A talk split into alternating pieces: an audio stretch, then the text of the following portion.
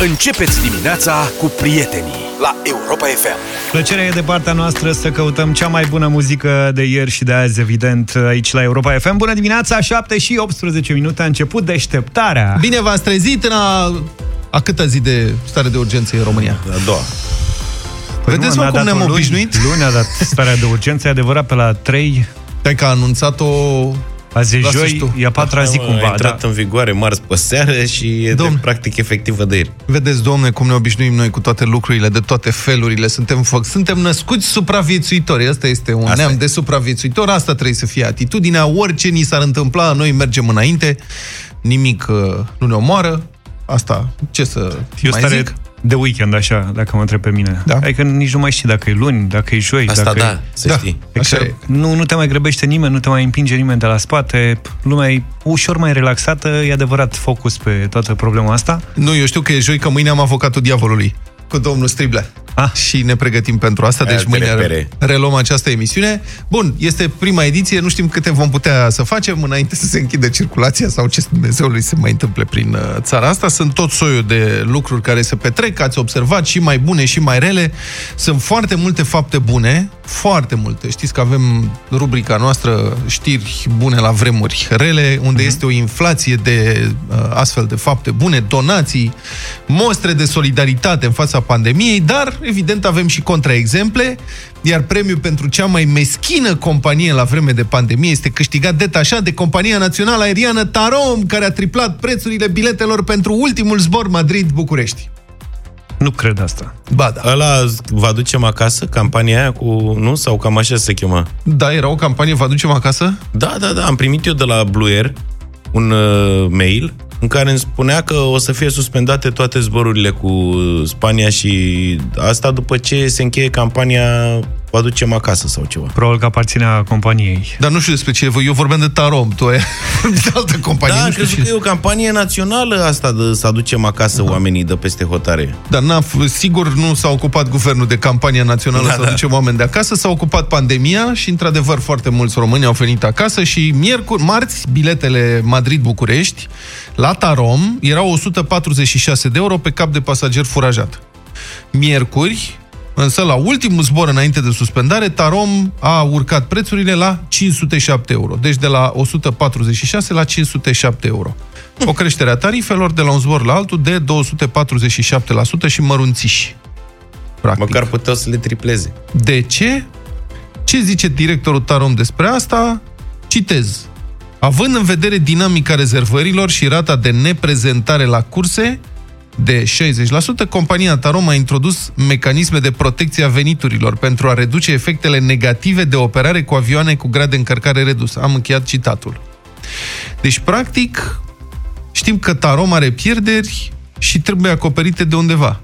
Deci dacă este cerere, frate, de ce să nu creștem prețurile? Cererea fiind românii disperați, că nu mai au cum să ajungă din Spania în țară. Adică nu e cerere de spaniol care se bat să ajungă aici să facă vacanțe exotice în România, ci niște români disperați. Bravo, Tarom!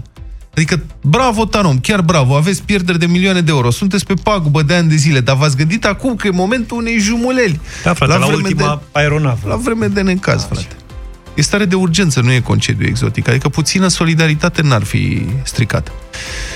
Și interesant că șeful de la Tarom știe că au comis-o, pentru că după ce a băgat-o pe aia cu mecanismele de protecție a veniturilor, același director a declarat colegilor noștri de la știri că mecanismul este automat. El nu poate fi oprit. Da. Adică rezultă că la Tarom roboții au preluat puterea. Da, da, Singularitatea Și că n-au prize. da, pe care, da, exact.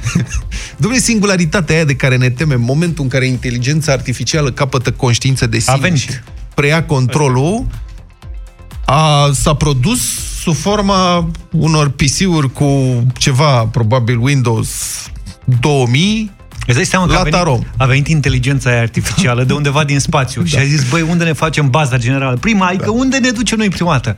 La Tarom. nu, la, la, Ăla. a fost Ăla, așa. Acolo mergem. Inteligența artificială a deschis ochii la Tarom și a făcut dă la Tarom.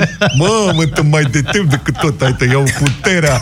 Te preluăm puterea! Nu mai pot fi oprit niciodată. Care e primul lucru pe care îl face inteligența artificială când ajunge la Tarom?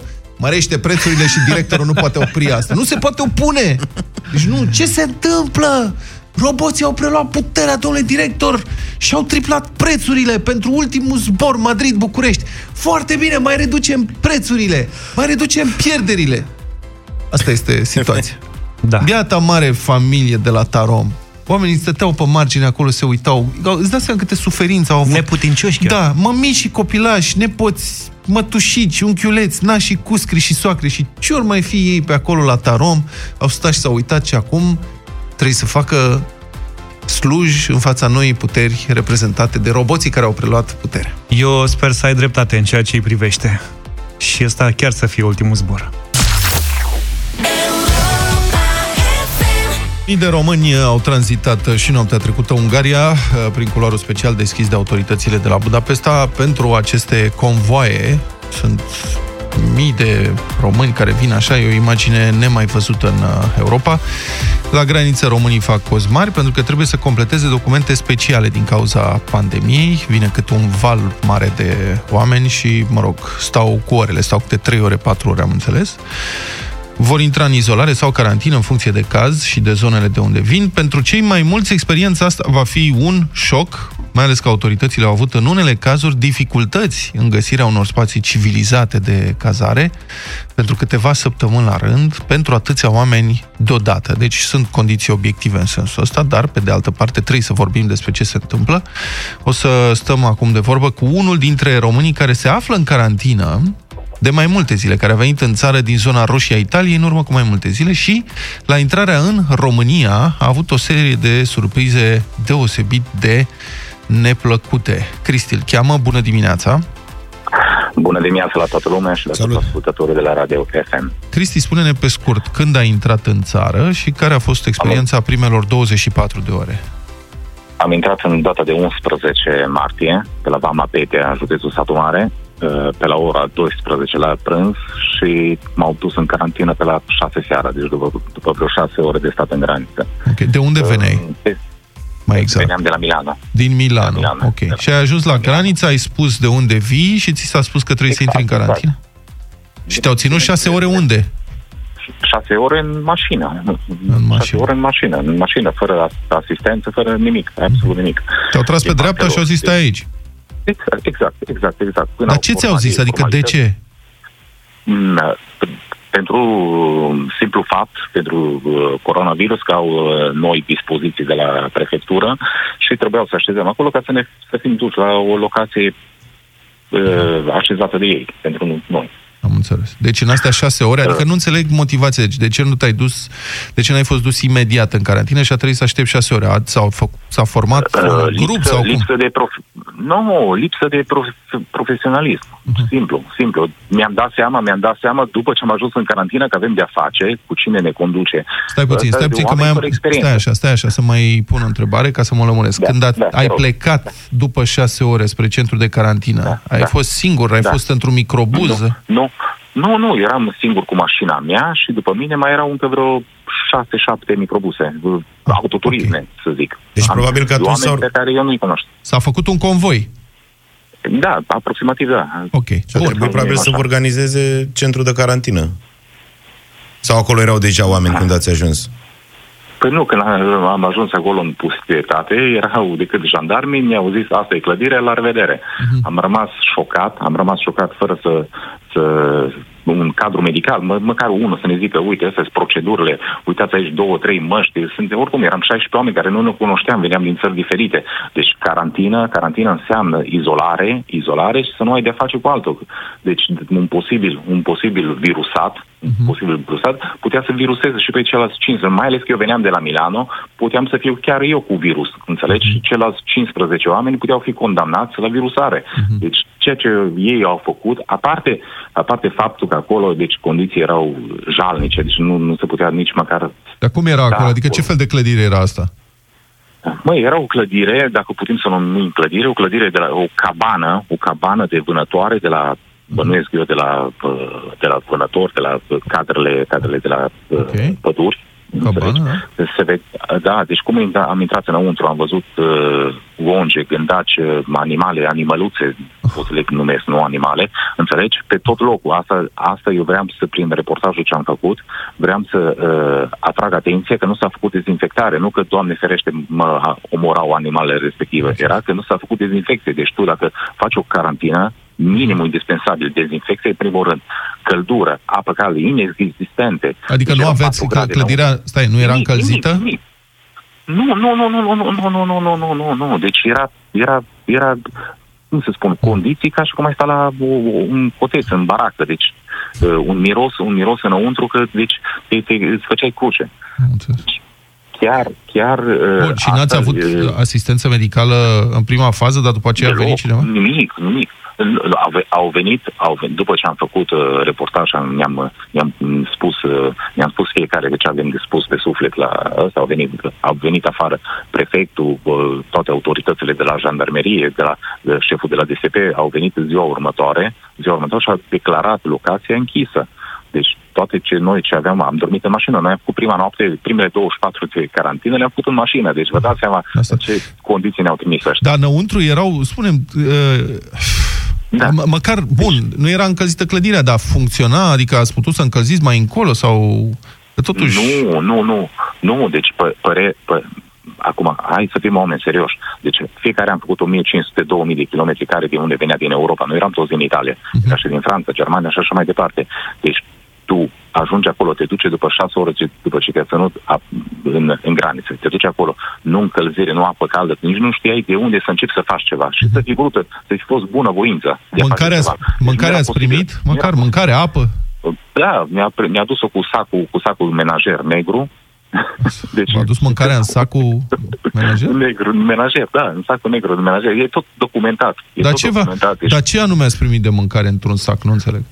Uh, a adus acolo uh, două pâini, ceva iaurturi, ceva, ceva prostii de astea, dar na, nimeni n-a mâncat, că noi aveam toți mâncare. Am comandat pizza, am comandat pizza și am mâncat pe mașini. Eu nu cred că v-a adus Documentat. pizza... Păi, la Da. carantină.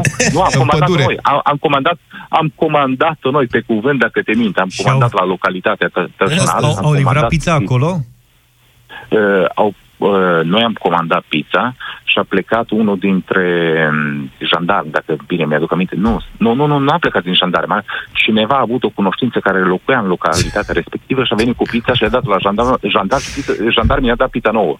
Deci, Ah, ok. Deci Ce așa. improvizație. Bun, acum unde da, ești, Cristi? Nu te supăra. uh, acum sunt într-o locație la Mușteni, tot o localitate de satul mare. Ok. Uh, Te-au mutat. Locația asta mi-au, mi-au mutat a, a, ziua următoare, deci când au venit ăia de la DSP, uh, uh, ce m-a durut mai mult, sincer, ce m-a durut mai mult, că ei erau surprinși. Dar eu vreau să întreb, măi, dar când se, o locație, când se pune într-un caz de cutremur sau inundație sau carantină, cum e genul ăsta, nu merge cineva uh, pus de prefect, măi, cum e locația asta? Poate uh, accepta persoane în situația respectivă? Da sau nu? Putea să fie o tabără de Deci copii, erau, stai, orfani care- oficialitățile, stai puțin, erau, oamenii erau surprinși, reprezentanții autorităților Da, erau da, surprinși de da, nemulțumirea ta sau a voastră? Da, exact, exact, exact. Asta, asta m-a, m-a, m-a, m-a deranjat mai mult, poate din toate șmecheria asta, că autoritățile nici nu știau că locația respectivă uh, e în starea respectivă. Ce are, mă, niște gândaci? Cred că e cu de Păi, Da, da. Bun, acum- Auziți ce Dar avem cine liber? au fost, domne, cheile ultima oară? Cine a fost pe acolo? De n-a pus curat, n-a dat drumul la Bine. căldură? Cristi, ești, te simți bine? Uh, Măi, uh, mulțumesc la cel de sus că mă simt bine fizic, Da. psihic că sunt un pic uh, abătut, abătut normal după, după experiența respectivă. Aș vrea să fac un apel, dacă îmi dați două, Da. un minut, nu, nu mai mult, la toată lumea, rămâneți acasă, stați la distanță unul de celălalt. Nu e o joacă. Uh, virusul ăsta eu l-am văzut la Milano, deci face victime. Nu putem să-l învingem, nu este un medicament, nu este nimic, numai prin a, acțiunile noastre, acțiunile noastre simple. Stați acasă și prima, o să se termine, o să termine. Dar dacă nu stăm atenți unul cu celălalt, nu o să se termine chestia asta. Cristi, îți Uh, mulțumim și aș mai foarte vrea- mult. Da, hai, spune Încă, te rog. încă, încă două secunde, vă rog Te rog, frumos. după- te rog, foarte te ascultăm, important. zi. Aș dori să Aș dori să fac un apel și la cei români care denigrează pe cine vine de acasă. Nu mai jigniți, nu mai, nu mai uh, aruncați cu noroi în români. Românii care vin acasă, tot acei români cu care ați stat la masă de Crăciun, tot acei români cu care ați vorbit la telefon sau ați fost în vacanță împreună, nu-i mai denigrați. Fiecare are probleme din cauza că vine în România. Important e să se facă carantină, stați în izolare, faceți carantină faceți carantină, de, o repet de o mie de ori, o zi bună. Dacă... Mulțumim foarte mult. Este foarte corect apelul. Oamenii care vin acasă nu trebuie în niciun caz com- uh, condamnați. Iar toată experiența asta descrie, uh, știți, cât de slabă este capacitatea, sau ne reamintește cât de slabă este capacitatea administrativă a, sau a statului român. Administrația publică în România e de foarte slabă calitate, din păcate, rezultatul unei idiocrații care a preluat țara asta de ani și ani de zile și uite, când este un moment în care trebuie luate niște decizii firești, descoperim încă o dată în ce situație trăim. Oamenii competenți au plecat sau au fost îndepărtați de mult timp uh, din sistem, au mai rămas câțiva pe aici pe acolo care aproape eroi reușesc să facă tot acest sistem uh, să meargă. Deci pe oamenii ei au dus undeva, le-au dus niște mâncare în pungi și luați bă de aici ceva, totul complet improvizat, nicio Sunt pregătire reală. convins că a fost ceva de genul, bă, ce locație, ce da, loc ce avem liber, unde îi ducem pe ăștia? Hai că e pe undeva o cabană. Aminte, da, exact, da, da, da. mai avem cabana aia, mai avem aia, hai la cabana. Da, și cam așa a fost. Cineva un mesaj că uh, e vorba de vechi tabere școlare din satul mare. Da. Mă rog. În regulă, da, e în regulă. Fi. Dacă ele sunt pregătite, igienizate, curățate, încălzite, să fie o procedură, o mică asistență medicală, e ok și o veche tabără școlară. Nu poți să duci totuși, sunt niște oameni care n-au nicio vină. Și sunt, mai ales dacă sunt bolnavi, au nevoie de asistență medicală. De altfel, ei 16 oameni îi pui la o altă grămadă, poate că unul este bolnav în momentul ăla, sigur e îmbolnăvit pe toți și le duci mâncare în pungă și într-o pizza. clădire neîncălzită, plină de gândaci și de șobolan morți. Pă bune, adică serios, ce Dumnezeului, ce țară este asta?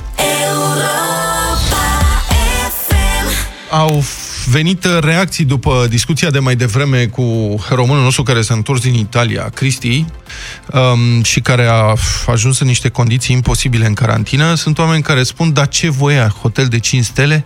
Aș vrea să vă spun că nu este vorba de hotel de 5 stele aici, nu este vorba de covor roșu sau de cine știe ce servicii de lux. Este vorba de oameni care sunt suspecți de infectare cu un virus periculos, care au nevoie de niște condiții sanitare speciale, ca să nu, nu sunt minime, sunt speciale, oamenii trei conciliați, care sunt ei înșiși foarte speriați și care în niciun caz nu trebuie cazați, adică puși în lagăre. Nu este vorba despre asta. Adică nu putem să-i punem în locuri în care sunt gândaci morți, șobolani, în clădiri neîncălzite și să le ducem mâncare cu punga. Adică dacă cineva își imaginează că asta înseamnă carantină, înseamnă că nu înțelege nimic din felul în care trebuie reacționat într-o astfel de situație. Ăsta este lucru pe care voiam să-l spun. Mai gândiți-vă dacă aveți genul ăsta de reacție. În rest, sigur, pandemia ne încurcă viețile tuturor. Ce vremuri, prieteni, că puteam umbla liber prin Europa și prin lume, nu? Pe unde voiam. Toți am pierdut, cu toții am pierdut deja câte ceva, libertatea de mișcare, posibilități de petrecere a timpului liber, întâlniri cu prietenii, vacanțe deja programate sau plătite, și una dintre întrebările pe care le-am primit uh, destul de des, sau despre care am vorbit și noi, uh, este ce se întâmplă cu biletele de avion luate înainte de criză. O să uh, rugăm pe Adi Tudor să pună pe Facebook acum o listă întreagă, pentru că sunt niște companii care și-au anunțat politicile. Unele companii sunt mai prietenoase, altele mai nu. În principiu, cele mai multe companii care acționează în România, companiile mari, nu dau banii cash înapoi. Adică sunt slabe speranțe să primești toți banii înapoi. În cazul cel mai bun, spun um, o să vă primiți uh, banii înapoi cu taxele respective dacă anulați biletul. Dar, cel mai mult oferă vouchere, astfel încât vă puteți reprograma în aceiași bani alte uh, călătorii în uh, alte uh, momente când o să scăpăm de pandemia asta. Eu aveam bilete luate pentru Barcelona în aprilie de vacanța de Paști și am primit un, un mail de la ei, adică n-a trebuit să mă adresez eu companiei Blue Air, am primit uh, un mail de la ei în care mi s-a spus că s-a emis un voucher, da, voucher în uh, valoarea sumei pe care am plătit-o eu, care e valabil 12 luni și îl pot folosi oricând și mi-au amintit că din 20 martie, adică de mâine, avioanele Blue Air rămân la sol. Deci, pentru politicile uh, privind biletelor, biletele pentru Wizz Air, Blue Air, Tarom, Ryanair și Qatar Airways, vedeți pe Facebook, pe pagina noastră Europa FM. O problemă care putea fi anticipată, dar mă rog, și iarna poate fi anticipată în România și tot ea prin surprindere autoritățile, e vorba de, uh, cum să spun, de penuria de echipamente de protecție pentru medici, că asta este cuvântul. E adevărat, trebuie să spunem asta, este o presiune uriașă în această privință în toată lumea, nu doar în România. Deci ca să înțelegem că nu e ca și cum în jur ar fi, în alte țări, plin de echipamente medicale de protecție și... În România... La noi da. nu s-au descurcat să aducă un camion. Nu, situația este dramatică peste tot. În Italia, de exemplu, după săptămâni întregi de luptă cu efectele pandemiei, medicii sunt realmente disperați. Au ajuns să spele măștile sau mănușile în încercarea de a păstra mai mult timp echipamentele și de a se proteja. În România, însă, aceste echipamente de bază par să lipsească pe o scară mult mai largă. Adică vă reamintesc ce ne-a explicat zilele trecute secretarul de stat de la Ministerul Sănătății, Nelu Tătaru, din, dintr-un necesar de 1.750.000 de echipamente necesare, deci, spune domnul Tătaru, ne-au venit 8.000 și ne mai vin 30.000 zilele acestea, apoi o să avem în curând 240.000. Astea sunt declarații oficiale făcute de secretarul de stat la Europa FM. Și înseamnă un milion și jumătate lipsă, deficit. Practic, necesarul este acoperit doar în proporție de 16%. Și cred că înțelegem cu toții foarte bine gravitatea problemei, dacă medicii nu sunt protejați corect și încep să se îmbolnăvească, dacă epidemia cuprinde corpul medical, va fi foarte rău și mă feresc intenționat de cuvinte grele din motive lesne de înțeles, dar trebuie să reamintim autorităților că au această responsabilitate crucială să se dea peste cap și să facă tot ce este omenește posibil și chiar mai mult decât atât pentru a dota medicii de pe linia frontului cu echipamentele de care au nevoie ca să lupte cu epidemia. Dacă tot îi trimis pe front, dă-le o pușcă. Sigur că e criză de puști. Fă ceva. Cumva. Rechiziționează o fabrică dacă tot poți face asta. Și vedeți, acum ne dăm seama cât de important este, e strategic important ca o țară să aibă niște industrii, mă rog, să aibă câteva fabrici în domenii esențiale, fundamentale. O fabrică de echipamente medicale pe care să o poată folosi în caz de nevoie, o fabrică de medicamente pe care să o poată folosi și așa mai departe. O să difuzăm acum o înregistrare. Colega noastră, Alicia Cobescu, a vorbit ieri cu o reprezentantă a medicilor de familie din Brașov, dr. Rana Șestacova, care descrie situația în termeni îngrijorători. Ascultați, deci, acest medic care spune că la DSP nici măcar nu mai răspunde nimeni la telefon. Prin două adrese făcute una făcută vineri, la care nu ni s-a dat număr de registrare, am făcut-o pe mail, evitând să ne expunem stând la în fața clădirilor sau să ne expunem publicului, să spun așa. Și uh, când am văzut că nu s-a reacționat nici într-un fel, am depus luni personal aceste adrese la sediul uh, Direcției Sănătate Publică și am solicitat să ni se asigure materiale necesare pentru că medicii de familie acordă servicii de sănătate publică. Ce v-a răspuns Direcția de Sănătate Publică Brașov la această solicitare? Nu avem niciun răspuns la această solicitare. Explicați-ne un pic care este modul de lucru. Nu există o persoană de contact în mod obișnuit în DSP Brașov pentru relația cu medicii de familie? Au fost vehiculate niște numere de telefon, vehiculate, de fapt puse la dispoziție, însă la acele numere de telefon de o săptămână aproape că nu răspunde nimeni.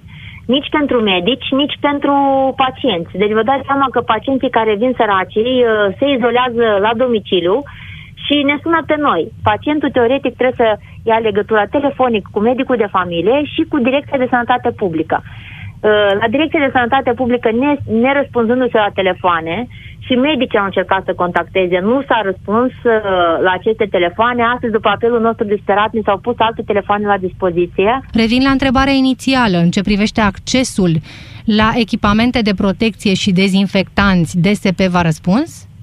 Nu.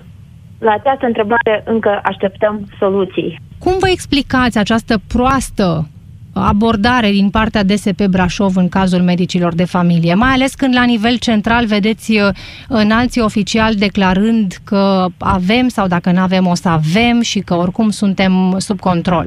Dar când o să avem? Asta e problema. Când o să avem? Este o situație specială că niciun site din care zecile de site-uri și zecii de furnizori cu care noi colaborăm nu mai dispun de astfel de materiale sanitare. Sunteți la curent cu situația din alte județe, doamnă doctor? Ce se întâmplă acolo? Sigur, vorbesc și cu colegi din alte județe, noi ținem legătura în permanență, și colegii din Gor și din București, deci și în alte județe situația este identică. În Cluj li s-a promis că da, vor primi aceste materiale, dar nu se știe când. Să mai aibă răbdare. Ok. Um, doctor Ana Șestacova, reprezentanta medicilor de familie din uh, Brașov, care descrie cam care este reacția DSP atunci când, îi se fac, uh, când se fac cereri, fie din partea pacienților, fie din partea uh, medicilor de familie, și anume reacția asta este că nu există. Adică nu se răspunde la telefoane.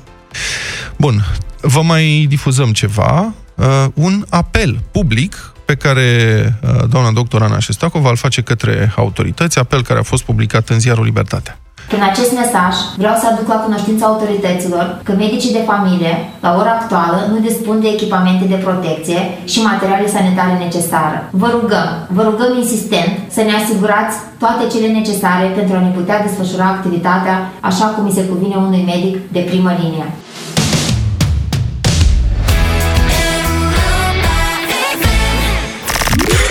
Descoperă cuvântul secret la Europa FM.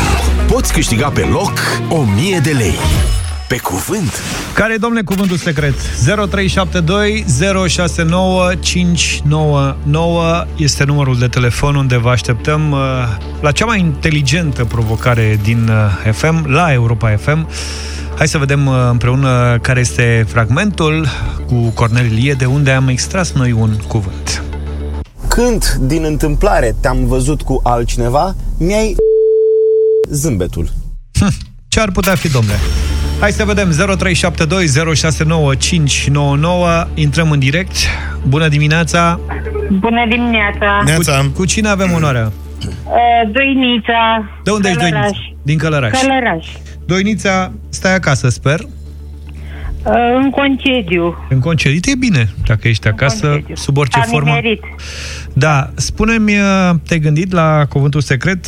E prima dată M-am când auzi? gândit, Da, nu e prima dată când aud M-am gândit, am consultat și răspunsurile de pe site Excelent. mă, M-am gândit la cuvântul sugrumat Mi-ai sugrumat Zâmbetul Da S-ar potrivi?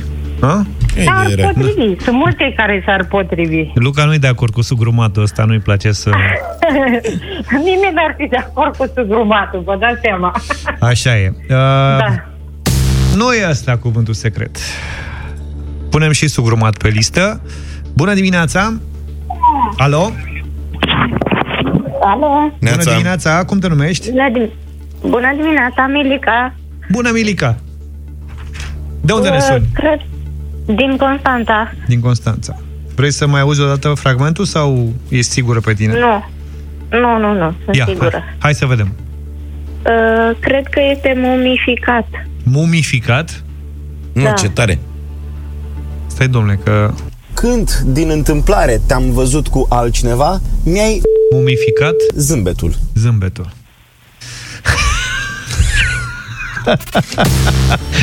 nu e mumificat. Milica, îți mulțumim tare mult. Hai să mai luăm un telefon, ultimul din această dimineață. Bună dimineața! Bună dimineața, Neața. Cum te numești? Carmen și vă sunt din Reghin. Bună, Carmen! Bună, Carmen. Ia zine, la ce te-ai gândit? M-am gândit că lipsește cuvântul dezagregat. Mi-ai dezagregat zâmbetul. Ia, îmi place da. cum gândiți. Da, merge și dezmembrat, nu? Da. Dar cred că a fost pus. A fost Dacă pus, da. bine mi-amintesc. Am verificat de dimineață lista. Deci dezagregat, spui tu. Dezagregat e și mai lung. Așa mă gândesc.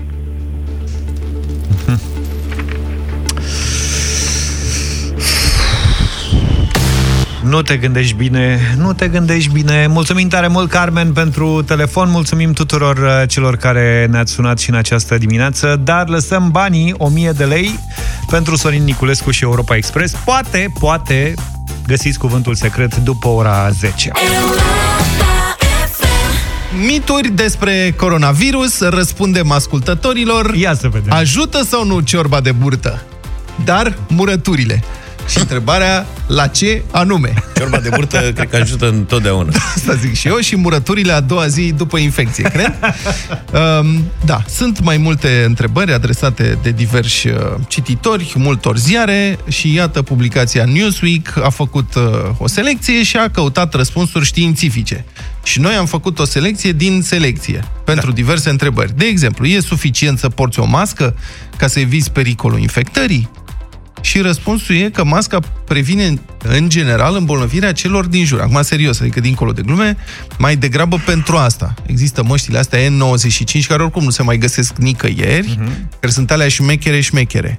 Alea ar reține 95% din picăturile cu virus în cazul de strănut și așa mai departe. Celelalte, nu chiar atât de multe picături, rețin ele. Dar e bine să le purtăm ca să nu strănutăm pe alți oameni. Adică și măcar mă, atât. Mai măștile alea faciale cu castraveți, aloe vera da. și așa mai departe, alea, alea îndepărtează în general. Adică tu. alea sunt eficiente, știi? da, măștile astea și problema e că ele sunt purtate, am văzut mulți oameni care le poartă acum pentru că sunt îngrijorați, doar că le poartă incorrect, în sensul că le poartă, mulți le poartă ca fular, și din când în când, când intră în câte un loc, le mai pun așa pe aici, da, da, da, și o idee da. foarte proastă oricum, pentru că orice iei pe masca respectivă, dacă nu o ții corect, când o pui pe gură, inhalezi direct. Da. Deci nu poți să porți masca aia selectiv. Ori porți, ori nu porți. Doi, nu poți să porți doar pe gură sau doar pe nas. Trebuie yes. să porți și pe nas și pe gură în același timp. Altfel nu și funcționează. Pe ochi. Da. Și trebuie să ai și pe ochi, da. Da. Și, și Ceva măcar, serios. Măcar nu vezi ce te lovește. Nu că trebuie să-ți protejezi și ochii. Da, eu am selectiv. ochelari, știi, sunt avantajați dacă vine virusul din față. Exact. Pe laterale îmi pare rău, nu?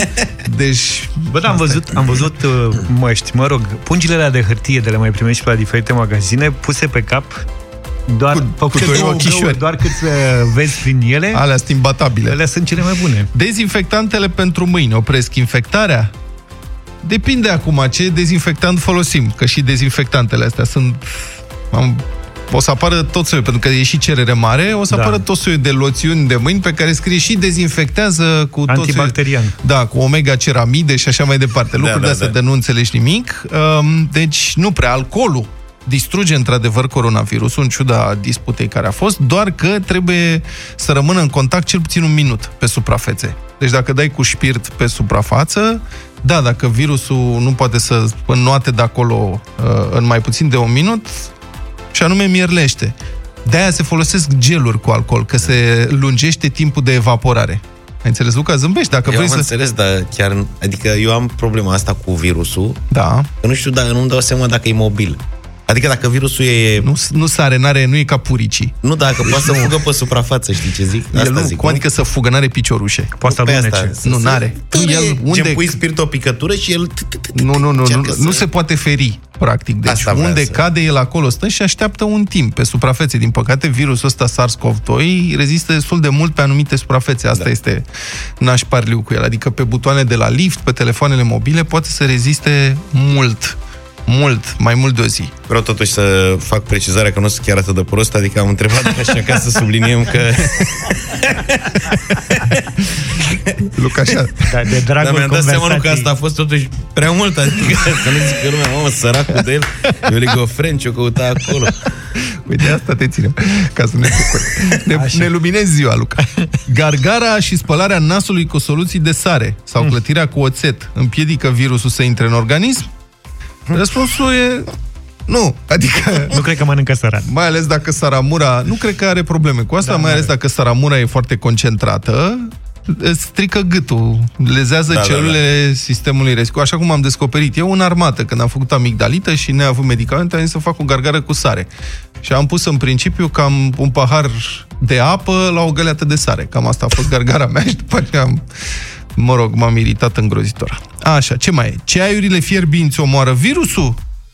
dacă îl fierbi, poate. Adică, altfel, nu, dacă mai dacă bei ceai foarte fierbinte opărit, evident, mai mult rău decât bine îți faci și îți distrugi primul strat epitelial și previi secrețiile imune. Deci, nu beți ceaiuri opărite, nu faceți gară-gară cu sare și trei picături de apă. Usturoiul și ceapa previn infecția. Ceapa și usturoiul, se știe prea bine, sunt antimicrobiene, nu antivirale, și au rolul lor în protejarea sistemului imunitar.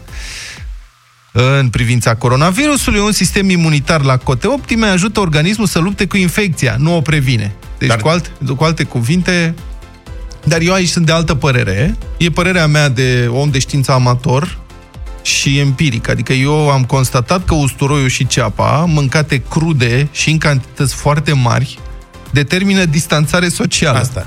Deci, da, pot preveni contagiunea că nu se mai apropie nimeni de tine, mai ales a doua zi dimineață. Deci, practic, bagi seara un kil de usturoi și mai stropești și cu ceapă și dimineața respiri cu gura deschisă și ai distanță socială în jurul tău. Descoperi că ai loc și în tramvai și în Exact. autobuz. Ești foarte bun la... Da. Murăturile făcute în casă întăresc sistemul imunitar, protejează împotriva infectării. Acum, dacă mănânci multă seară, faci hipertensiune și, sigur, nu te omoară hipertensiunea, nu te omoară uh, coronavirusul, dar faci un infarct. Deci nu e o bine, nu e bine deloc. Dacă vreți, putem să mâncăm de la noțet. Cred că noțet sunt mai practice Da, da, da. la situația asta, deși nici alea în sare nu sunt prea rele. Asta este. Da. Și cea mai insistentă întrebare a rămas la urmă, ciorba de burtă cu mult usturoi, smântână, ardei iute. Da. De nu mai găsești Să știi că asta nicăieri s-ar acum. putea să șocheze virusul. Ajută Virusul sau nu ajută? Nu o vede venind. Eu zic că nu, nici nu contează dacă ajută sau nu, dar st- nu strică sigură, cu siguranță nu strică o ciorbă de burtă fierbinte. Mm, Nu, nu nu prea care fierbinte. dreptate, s-ar putea să-l șocheze. În China nu găsești ciorbă de Eu burtă, cred nici că- în Italia. Nu găsești în Italia, în China găsești orice. Problema e din burta a ce? Se face ciorba de burtă în China, asta e.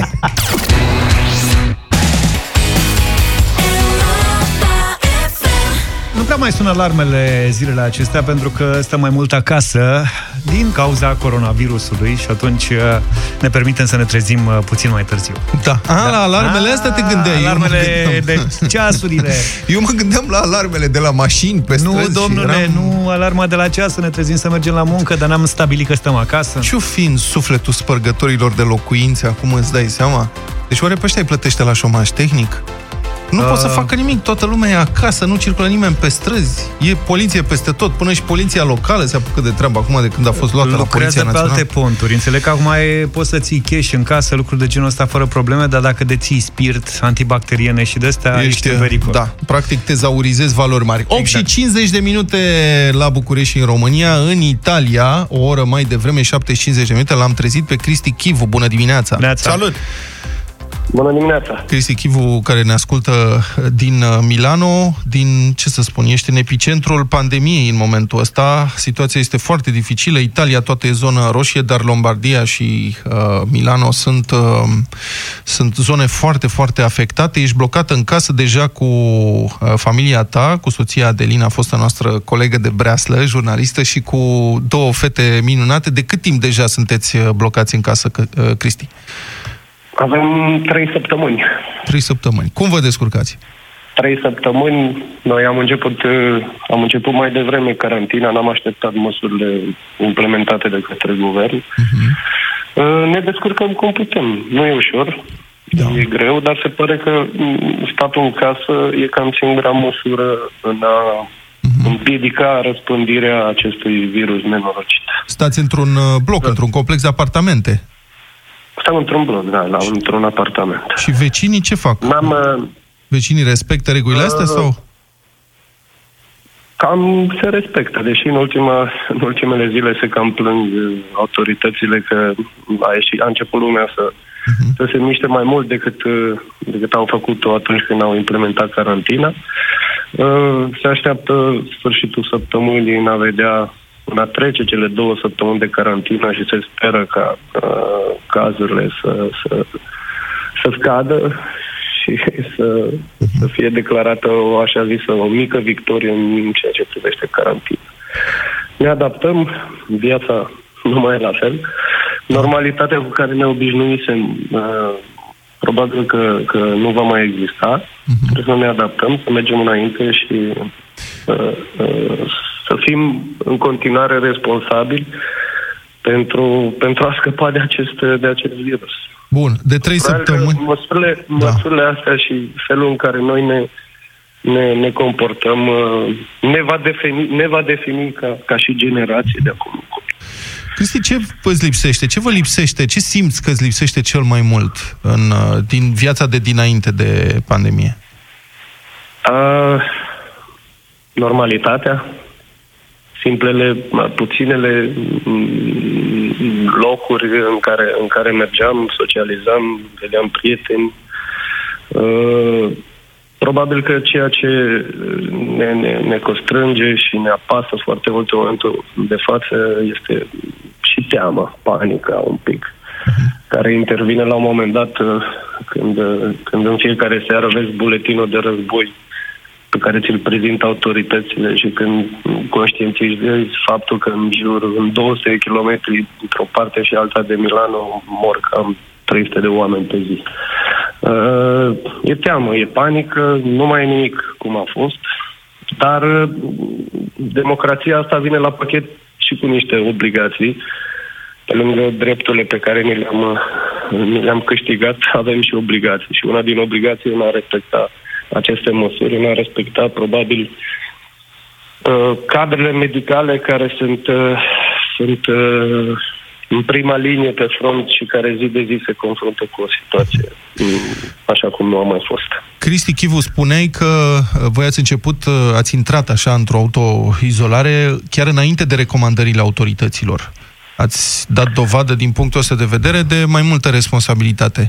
Ce anume te-a determinat să intri în izolare mai devreme și să o respecti în condițiile în care în Italia, chiar și în, acum, în această perioadă foarte dură, uh, sunt foarte mulți oameni care în continuare nu respectă aceste măsuri?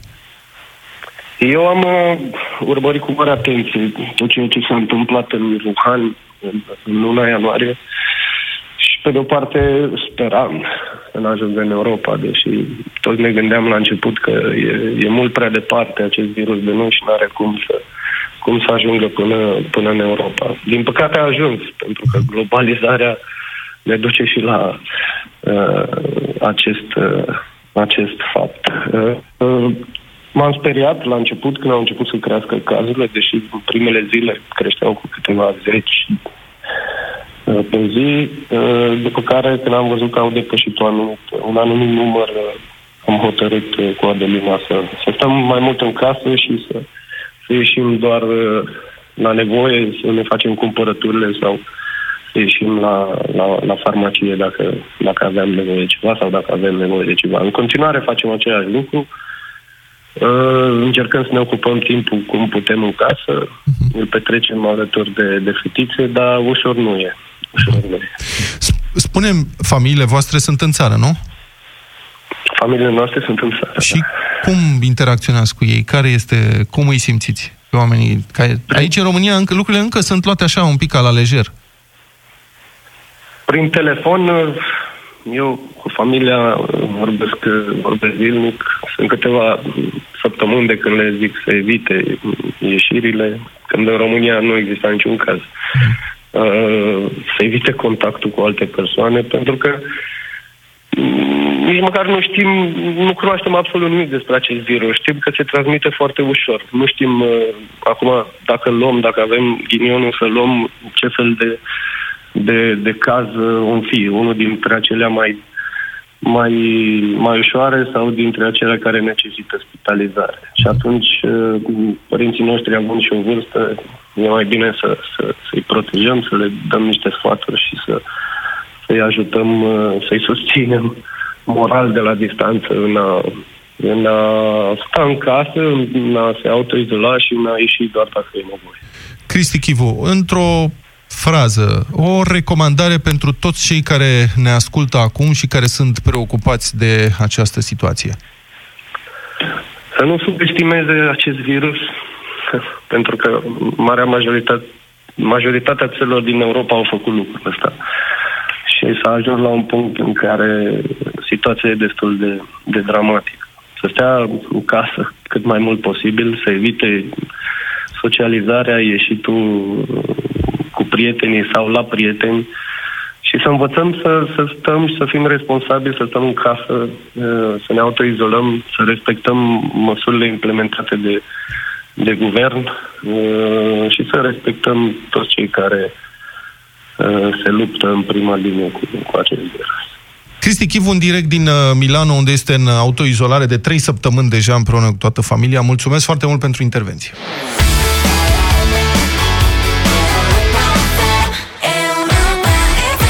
Scriitorul și gazetarul Cristian Tudor Popescu ne aduce judecata de joi la Europa FM în deșteptarea. Molima e mondială. Distruge sănătatea oamenilor, sugrumă economia, prăbușește bursele, îngheață sportul și spectacolul, contorsionează relațiile interumane. Nimeni nu pune la îndoială relele aduse de COVID-19. Dar n-am auzit să se întrebe cineva dacă această boală care lovește omenirea este și nedreaptă. Este, de o parte, virusul care atacă, de cealaltă oamenii care încearcă să se apere. Aceasta este fotografia de război a momentului. Dar înainte de Italia, înainte de Wuhan, nu era în desfășurare un alt atac al altui virus? Ba da, este vorba de virusul Homid 2000. COVID-19 ucide oameni. Homid 2000 mănâncă de vie planeta. Din 1970, peste o treime dintre speciile de animale sălbatice de pe Terra au fost exterminate. În fiecare an, Homid 2000 lichidează încă 1% din speciile rămase. COVID ronțe plămânii omului. Homid ronțe plămânii pământului, de la pădurea amazoniană decimată până la codrii românești, retezați fără milă de români. De COVID se moare prin sufocare. Oceanele terei sunt sufocate de homid cu punga de plastic.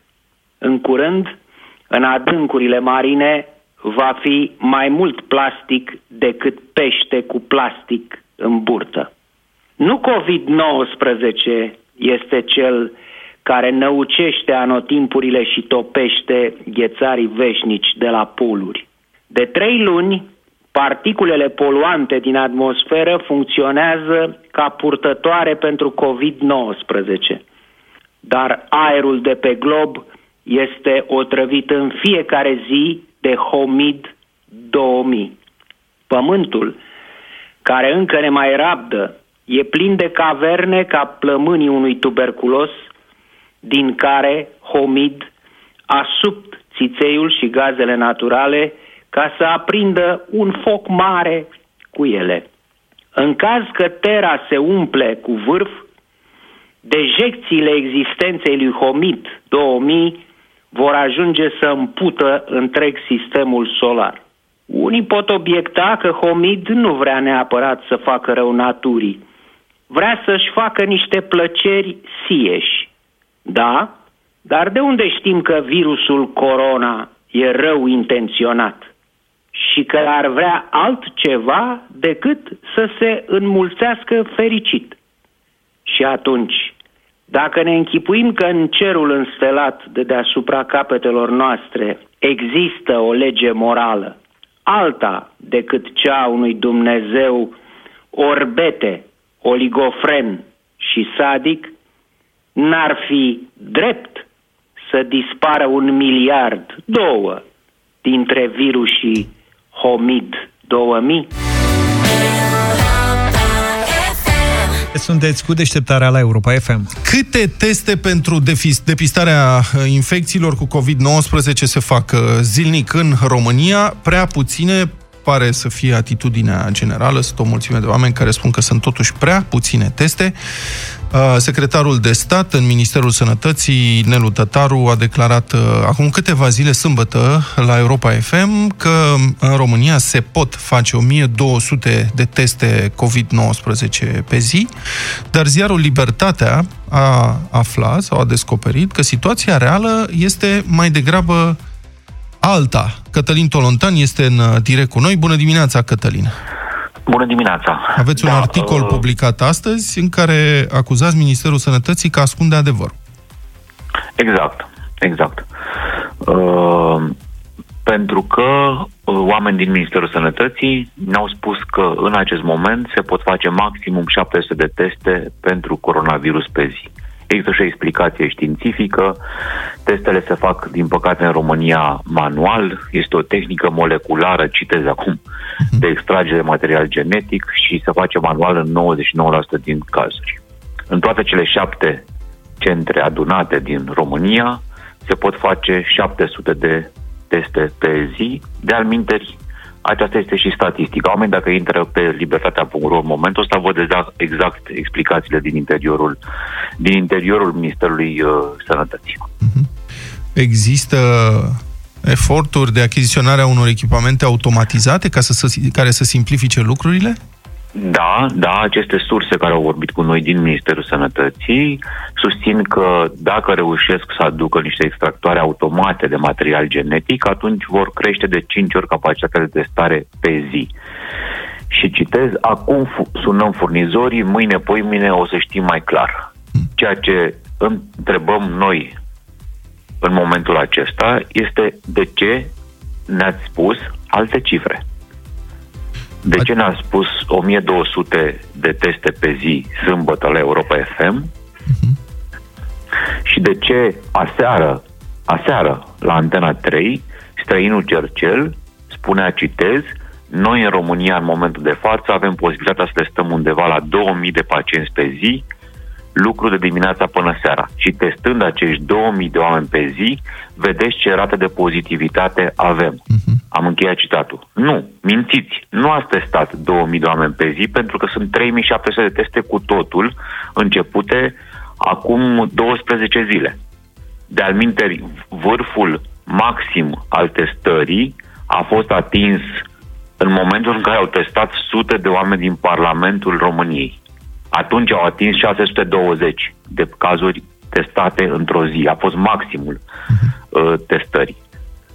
Da. Tabelul este pe recorder.ro, ei au uh, adunat uh, element, datele de la datele oficiale și au făcut un, uh, Poate un, că, uh, un poate tabel. că domnul străinul Cercel se referă și la testele rapide, care sunt teste de verificare a vindecării și în felul ăsta adunate, alea sunt, poate se adaugă, poate că în felul ăsta a ajuns la 2000. Adică sunt, uh, ne-am lămurit da. deja, există două tipuri de teste, astea moleculare, care identifică prezența, în general fără greș, așa am înțeles, prezența virusului în organism și care se fac greu pentru că trebuie operate manual și mai sunt niște teste rapide, dar care se folosesc de obicei ca să verifice dacă mai există infecția, nu ca să identifice bun. dacă na, s-a El identificat. zice așa, testând acești 2000 de oameni, vedeți ce rată de pozitivitate avem. Da? Mhm. Deci la aici se referă în mod evident, după părerea mea, la testele uh, uh, de diagnostic inițial. Da? Mhm. Ori noi nu testăm atâți oameni pe zi. De alminte, încă o dată, uh, nici în raportările oficiale nu există cele 2000 de cazuri. Acum, bun, discuția este următoarea. Știam că sunt probleme. Știam cu toții că sunt mari probleme în zona dotărilor. Nu este vina niciunui guvern în, în mod particular. Dar nu mai mințiți. Asta este ceea ce îi, îi irită pe oameni și îi face să aibă mai puțină încredere în autoritate într-un moment în care trebuie să avem mai multă încredere în autorități. Da, ai dreptate. Cătălin, mulțumesc foarte mult pentru intervenția în uh, deșteptarea în această dimineață. Așteptăm în continuare din partea autorităților să ne spună totuși adevărul, pentru că altfel nu putem construi o relație de încredere într-o situație de urgență de acest gen. I feel you. 9 și 37 de minute. Vlad, te rog să nu mă mai fierbi. Vino repede cu știrile bune pentru vremuri rele. O mulțime de știri bune în vremuri rele, noua noastră rubrică de știri pozitive, exemple de solidaritate, dăruire, să le luăm pe rând. Doar câteva, o să continuăm să dăm și în zilele următoare. OMV Petrom a anunțat că în lupta cu noul coronavirus vine în ajutorul Crucii Roșii cu un milion de euro. Cu acești bani vor fi cumpărate echipamente de testare pentru diagnosticare rapidă a infecției cu coronavirus. Tot Crucea Roșie va primi de la Electrica Furnizare 433.000 de lei pentru achiziția de măști sanitare.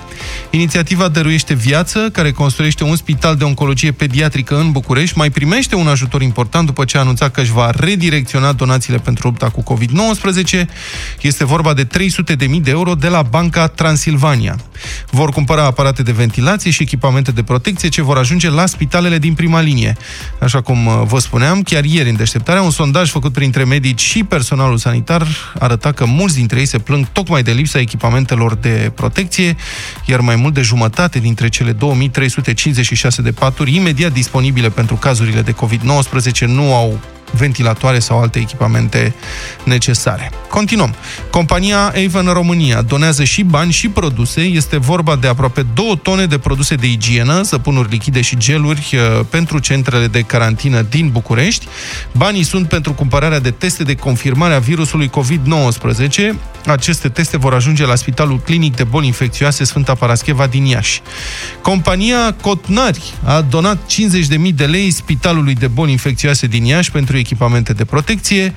Aqua Carpatica va trimite apă pentru secția de oncopediatrie a Spitalului Marie Curie din București, precum și pentru spitalele de boli infecțioase din toată țara. Este vorba de cele din București, Timișoara, Cluj-Napoca, Târgu Mureș, Craiova, Constanța și Iași. Și pe lângă apă, compania mai donează 50.000 de măști de protecție, 50.000 de mănuși și 50.000 de botoși pentru personalul medical. Încă o dată, acestea sunt doar câteva dintre știrile bune la vremuri rele pe care putem să le înghesuim în intervalul ăsta scurt de timp, în cele două minute pe care le putem uh, aloca, dar zilele următoare vom mai uh, difuza uh, și o mulțime de astfel de știri. Iar acum uh, la telefon este colegul nostru Cătălin Striblea. Bună dimineața, Cătălin! Neața. Cătălin, te-am sunat. Înțeleg că pregătești o ediție specială la România în direct astăzi. E tot o veste bună, să știi cumva. Da. Asta pentru că avem o societate civilă puternică, oameni preocupați, oameni care vor să contribuie la mai bine și astăzi o să procedăm în uh, felul următor.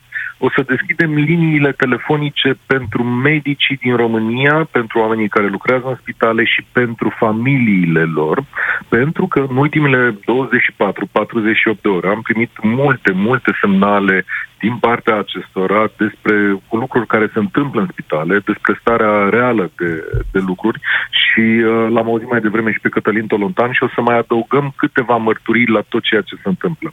În fapt, vrem să vedem, uh, dincolo de ce ne spun autoritățile, că care e starea de fapt dacă avem tot ce ne trebuie, dacă oamenii sunt pregătiți, dacă sunt măști, dacă sunt halate, dacă sunt costume din acelea de protecție, dacă s-au distribuit celebrele teste de uh, depistat coronavirusul și așa mai departe. Și tot ceea ce vă impresionează în aceste zile în spitalele din România, mai ales în munca dumneavoastră, stimați medici, stimate asistente, oameni care veniți și îi ajutați pe cei din jur. Noi ne-am gândit așa, că dacă dumneavoastră sunteți afectați și nu vă puteți face munca așa cum trebuie, noi cu toții vom avea de suferit. Iar demersul acesta de astăzi este menit pentru a, sau este menit să sprijine întreg sistemul sanitar românesc și să depistăm împreună care sunt nevoile cele mai mari. Asta va fi România în direct astăzi de la 1 și un sfert împreună cu Tudor Mușat. Puteți să ne scrieți deja pe știrea rondeuropa.fm.ro uh, o să avem acolo mesajele noastre cu numere de telefon și așa mai departe și uh, sper să veniți cât mai mulți ca să avem o imagine corectă și concretă asupra modului în care România e pregătită de ceva să vină în zilele următoare. Cătălin Striblea împreună cu Tudor Mușat, așadar astăzi la România în direct de la ora 1 și un sfert într-o ediție specială a emisiunii care este oferită celor care se află în prima linie a frontului uh, luptei împotriva pandemiei COVID-19. Emisiunea de astăzi este deschisă medicilor, cadrelor medicale în general, familiilor medicilor, uh, oamenilor care sunt în prima linie și care se luptă cu infecția. Cătălin, uh, mulțumim mult pentru intervenție.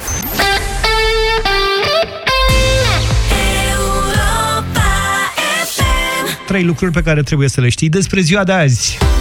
Pe 19 martie 1962 a fost lansat albumul de debut al lui Bob Dylan, tânărul cântăresc de folk, la vremea respectivă.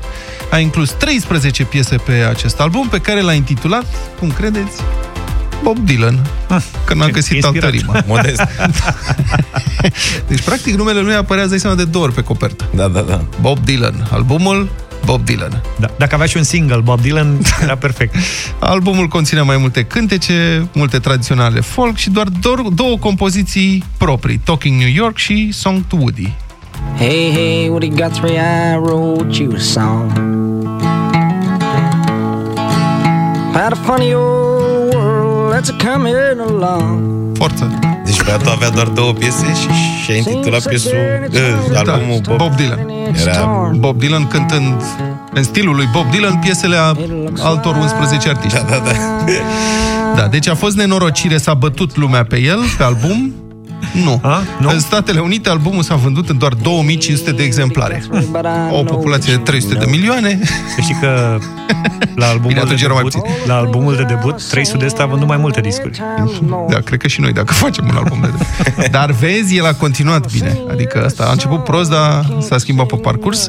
Ăsta a fost singurul album al lui Bob Dylan care n-a reușit să intre în niciun clasament american. Uh-huh. Totuși, în ciuda vânzărilor extrem de slabe, albumul n-a făcut pagube prea mari producătorilor, pentru că înregistrările duraseră doar două zile. Da. Piesele erau cunoscute și nu au să mult? le repete prea mult.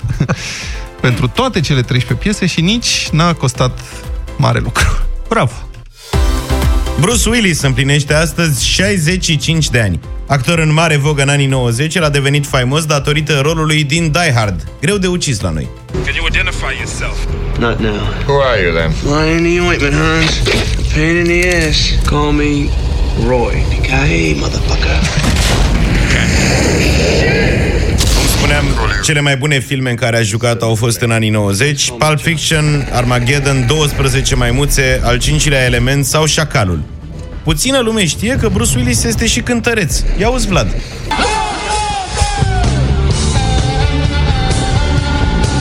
El e la muzicuță. Asta vreau să spun, că muzicuța sună o să și cu civilizat. Muzicuța sună impecabil. Serios, las mi, mi, mi, mi. Și acum auzi.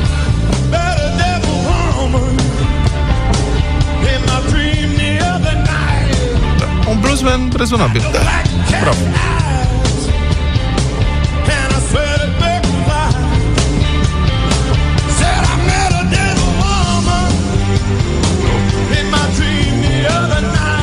Cu care cântă se cheamă The Accelerators. Jamais cu avec. Cred că tot așteptăm refrenul. Par.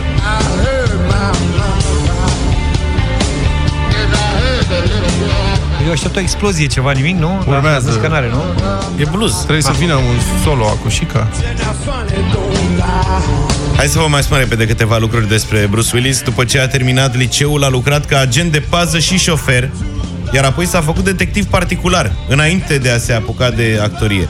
Iar primul său rol, cel care l-a lansat, a fost unul de detectiv în serialul de televiziune Moonlightning și eu zic că și joburile alea de agent de pază și șofer i-au prins bine în cariera actoricească, așa că, uite, în viață e bine să faci cât mai multe. Asta era Medi și David la noi, nu? Da, da Medi și David.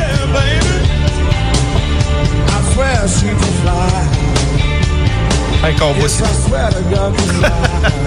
Are șapte minute. Serios? Șapte minute? Wow! 19 martie 2006, Shakira a devenit primul artist care a lansat un single doar pentru utilizatorii de telefoane mobile. it's right. All the attraction, the attention. Don't you see, baby, this is perfection. Cântăreața a lansat uh, melodia Hips Don't Lie în Statele Unite fără a distribui piesa pe CD sau în format digital pentru a fi descărcată pe calculator. Singura posibilitate a fanilor ca să intre în posesia single-ului era să dețină un smartphone și un contract cu compania de telefonie mobilă americană Verizon.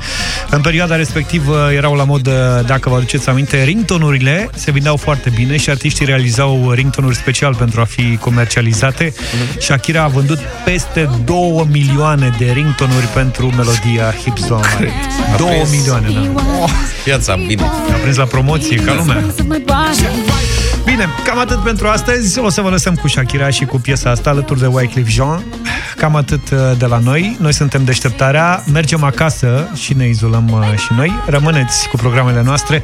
Numai bine! Toate bune! Pa, pa! Deșteptarea cu Vlad, George și Luca. De luni până vineri, de la 7 dimineața, la Europa FM.